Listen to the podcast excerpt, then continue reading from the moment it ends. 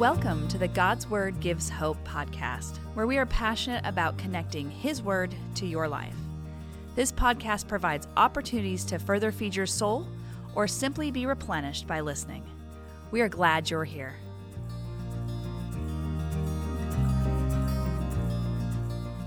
Welcome back to God's Word Gives Hope. I'm Amy. And I'm Janae. Well, we are super excited to dive into our two part series on rest.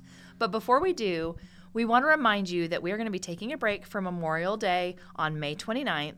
And when we return, we'll be starting our Summers in Psalm 119 series. The series will be super fun as we talk about an eight verse block from Psalm 119 each week with the blog zeroing in on one of those particular verses. Did you know that Psalms 119 is divided up by the Hebrew alphabet? I did. And you know, there's lots of really interesting and fascinating details and facts about the Psalms. So I promise that we won't geek out too much, but I really enjoy kind of learning those things and understanding why things are structured a certain way. But we will also stay true to connecting God's word to your everyday life. So let's get started with our first part of our two part series on rest.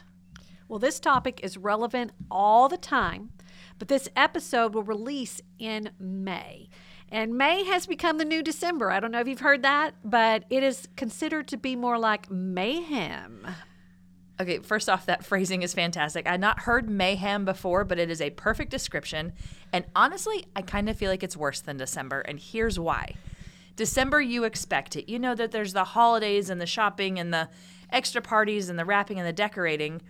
But at the end of all that exhaustion is Christmas and celebrations and presents and family time. And a few days off. And maybe a few days off. But with May, you're just hitting constant graduations and field trips and class parties and and you know different deadlines and things then boom you hit the summertime and sometimes that's restful and sometimes it's not. Yeah well you know so we are empty nesters and i thought it would get better right um, as far as all the crazy that goes along with the school year. But literally our son texted us this week on wednesday um, and we're recording it's on friday so a couple days ago he texted us, Oh, yeah, I have a wind ensemble concert tomorrow night. And now he happens to be at a college that's about an hour away. So when he has concerts or different things, we're still trying to go and attend them. So life always has a sense of crazy to it. I, I, it just does, no matter what season you are in. And I think the deception of May over December is that December we do know that we have a little time off, but then May you do have that expectation of summer, right? Oh, like, oh, it's coming. But then summer a lot of times ends up being just as crazy in a different way. I know for me, we are in these last weeks of school. And so I keep thinking towards summer. Okay, if we just can get past this, we're going to relax. We're going to take a vacation. We're going to get a break from early morning wake ups. Um, but even some of those fun opportunities that come, if we're not careful, they leave us running and tired. So it sounds like we need to take a look at the value of rest and the importance of making sure that we're including it, especially in these crazy times. I love how in the blog you included this very dreamy idea. I'm going to read it. It says, Wouldn't it be amazing if every week a chunk of our time was allotted to slowing down? Stopping all the coming and the going, phones were left on the dresser, laughter and times of quiet filled our home with others, and we have time to ourselves.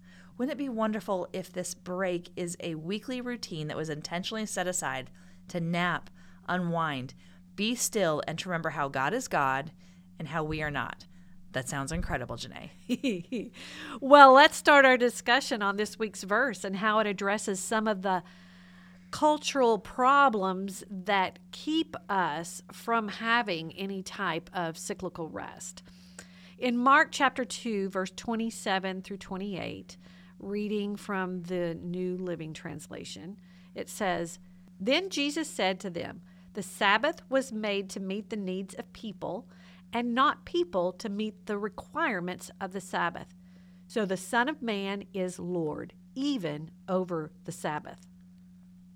I think that the concept of having a regular cyclical rest like Sabbath is foreign to most people, mm.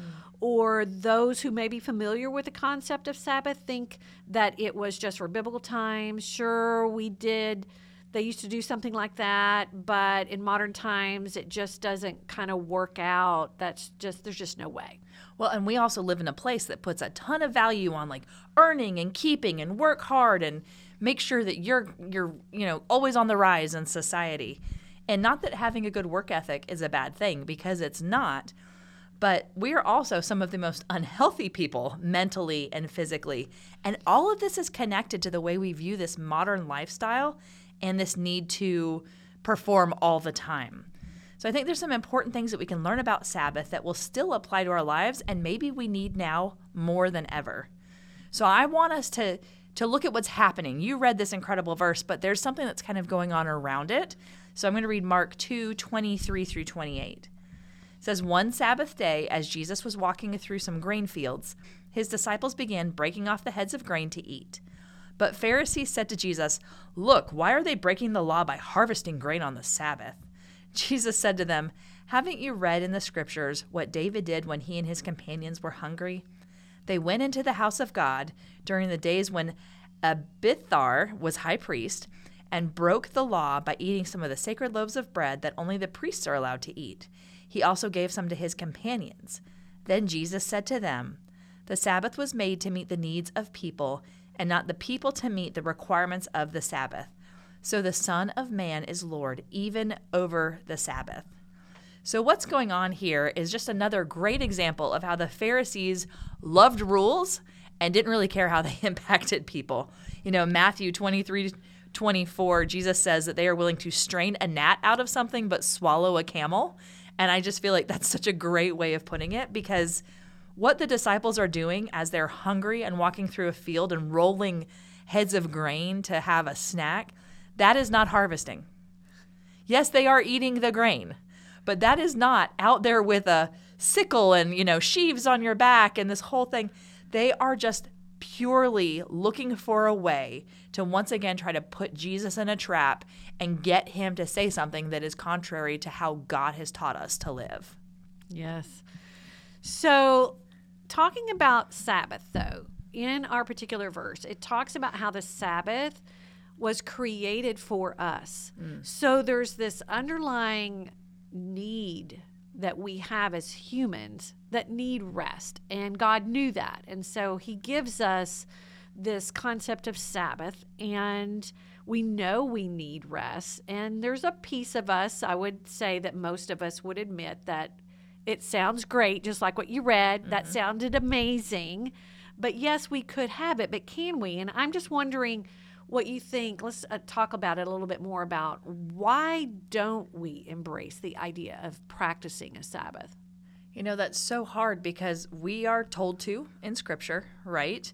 Um, God models it after creating the world for six days. It says He rested on the seventh, the creator of the universe chose rest as a part of his rhythm.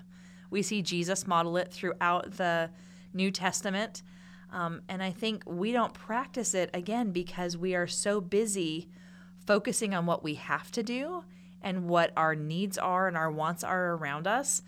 And I think also there's a piece of us that maybe goes, well, that's an Old Testament thing. We don't have to do it anymore. Or I'm not held to those rules and regulations. And I think we have a mindset of Sabbath is full of cannots.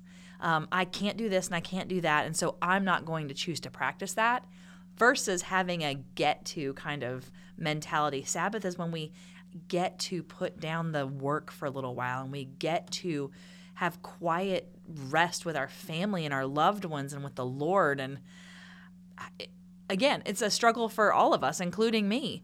But why wouldn't we do this when God says to do it and it's so good for us? Right. I love the idea of get to. Um, that's a great thing. I know that there are those who actually believe that Jesus, as the Lord of the Sabbath, that when he came on, um, he is our rest. And so mm-hmm. there is no longer a need to practice a weekly Sabbath.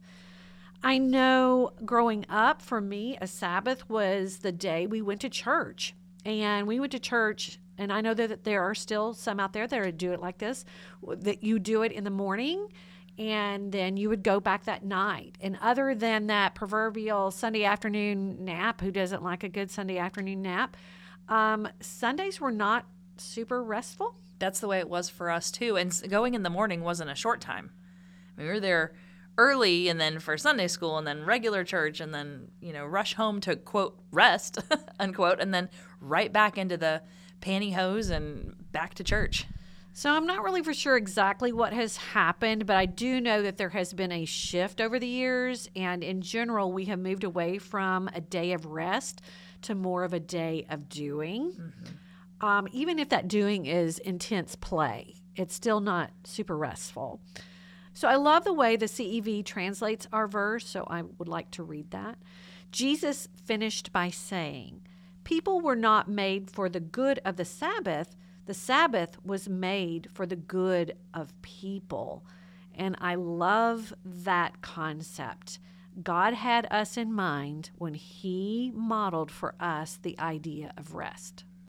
You know, I recently read a survey done by a doctor who cited that some of the happiest people on earth was this group of Christians called the Seventh day Adventists, who are religious literally about the Sabbath.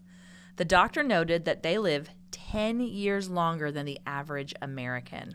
That's crazy. It's crazy. So, listen, I, this is from a book called The Ruthless Elimination of Hurry by John Mark Comer. And he says that he did the math and that if we Sabbath every seven days, it adds up to about 10 years over a lifetime. You are kidding me. So, literally, Sabbath isn't just like an important thing, it's an important thing for the longevity of our life, and that God actually continues to give those days back to us for meaningful work later. Like, it's so incredible, this idea. So, Yeah. again, I highly recommend that book if you want to learn a little bit more. I mean, that is God economics right there. exactly. So you talk about cyclical rest in the blog. Tell us a little bit more about why cyclical rest is important. Um, well, I like to say cyclical rest because I think that that is one day a week that represents the need for rest. And I know in biblical times that it was on Saturday, which would have been the end of the work week. And then roll forward to the New Testament times, and Resurrection Day became the new Sabbath, which is Sunday. But either way, and then so for us now, sometimes Sunday is felt feels like the end of the week, and then Monday is our first day of the week. But that's really not the point. The point is that there is a pattern, a cycle, a rhythm of every seven days we are taking a break.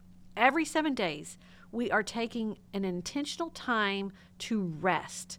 Every seven days we are stopping from what we normally do so that we can rest and then spend focused time in knowing who God is and getting to rest in Him and let Him fill our soul. So I think the cyclical moves away from that legalism of having to have it on a certain day in a certain way, doing all those knots that you said, to the idea of rhythm, pattern, a system that is cyclical and that it's just built into our week. I love that idea. Um, and uh, when we started this conversation, it almost sounded too good to be true because, you know, in this fast paced world, it can be hard to think how do I create a Sabbath when I have young kids or I have work or I have life or there's ball games. So, especially talk to, you know, the mom who's listening who's going, that sounds amazing, but I literally have a child jumping on me right now. How do I create Sabbath rest? yes. All right. Well, it looks different for everybody. And in the blog, you can follow some of the steps to begin to explore what that might look like for you. But just from speaking from my experience, I know that in my adult years, God started uh, working on my own heart that I needed this cyclical rest. And it was during the time when I had, um, when Sydney, our first child, was an infant, when he began to work on my heart. oh, so a time when you had no rest. Exactly. that how much more I did need the rest. So I just remember playing around with it and trying to figure that out. Now I had a wonderful supportive husband and we began to work on how I could support him on rest too. Um, at that time, I was staying at home and not working, and uh, but staying at home is work. Absolutely. and I needed rest, he needed rest. What would that look like? So we worked together on that.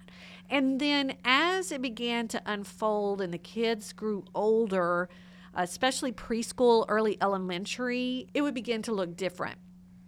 And for example, the kids grew up knowing that whatever they had to do chore wise, on a weekday on Saturday, they got to take a break. So, like if they had to make their bed every day, they didn't have to make their bed on Saturday. Now, that might not work at your house, but that's what we did. We wanted to try to teach them the basics of trying to take a break. Well, and something tactile like that is very understandable, even if a child is six or seven. Right. And so we began to incorporate, when we could, weekly uh, devotionals. We did not make it all super like had to have a book and had to have this thing you know it was like we we just winged it you know and as the kids got older they participated they helped lead in that uh, they knew that we had a, a, break from technology, so no movies, no TV. As they got older, um, no te- no telephones, and it just kind of changed with each season. But the idea was, when we could, we tried to have a cyclical break from what we normally did uh, the other six days of the week. I love that. You know, I know the challenge to me is also looking for that space and then guarding it. Um, so I have a reoccurring calendar event called Sabbath that starts about 6 p.m. on Friday and goes through Saturday around you know mid afternoon. Mm-hmm. Um, and if that doesn't reoccur, then I'll pick up my calendar and add and add and add to it, and that time gets eaten away.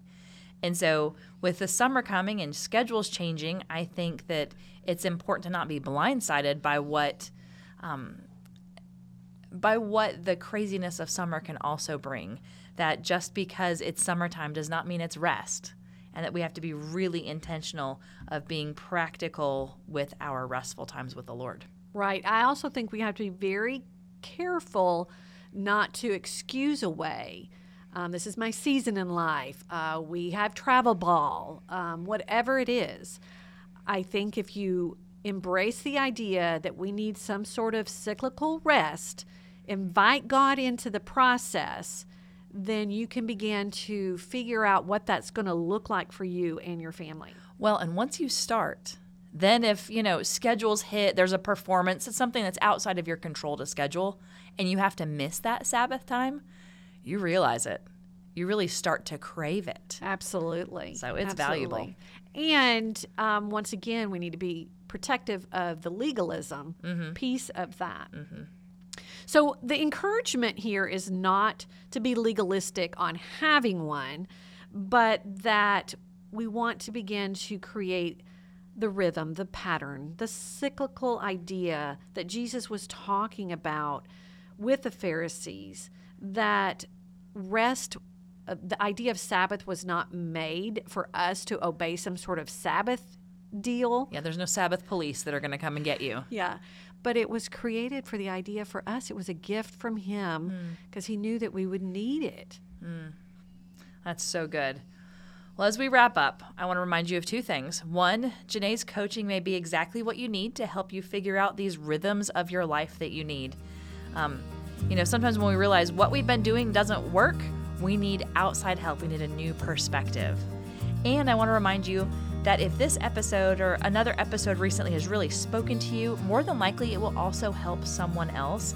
So we ask that you share a particular episode with a friend and introduce them to the hope and the encouragement of this podcast. You know, today we've had a lot of really great conversations around rest and Sabbath, but in some ways we've only scratched the surface, right? Um, so if you're still hungry for more, I will tell you I've already had a sneak peek of next week's blog and the episode notes. And I think you will get a lot out of some of the practical conversations. So you do not want to miss it. Make sure that you tune in next week. Now, I just want to read Hebrews 4 9 and 10 over you. So there is a special rest still waiting for the people of God. For all who have entered into God's rest have rested from their labors, just as God did after creating the world. The connecting doesn't have to stop here. We would love to have you join us at the God's Word Gives Hope blog to go deeper with the verse we discussed today.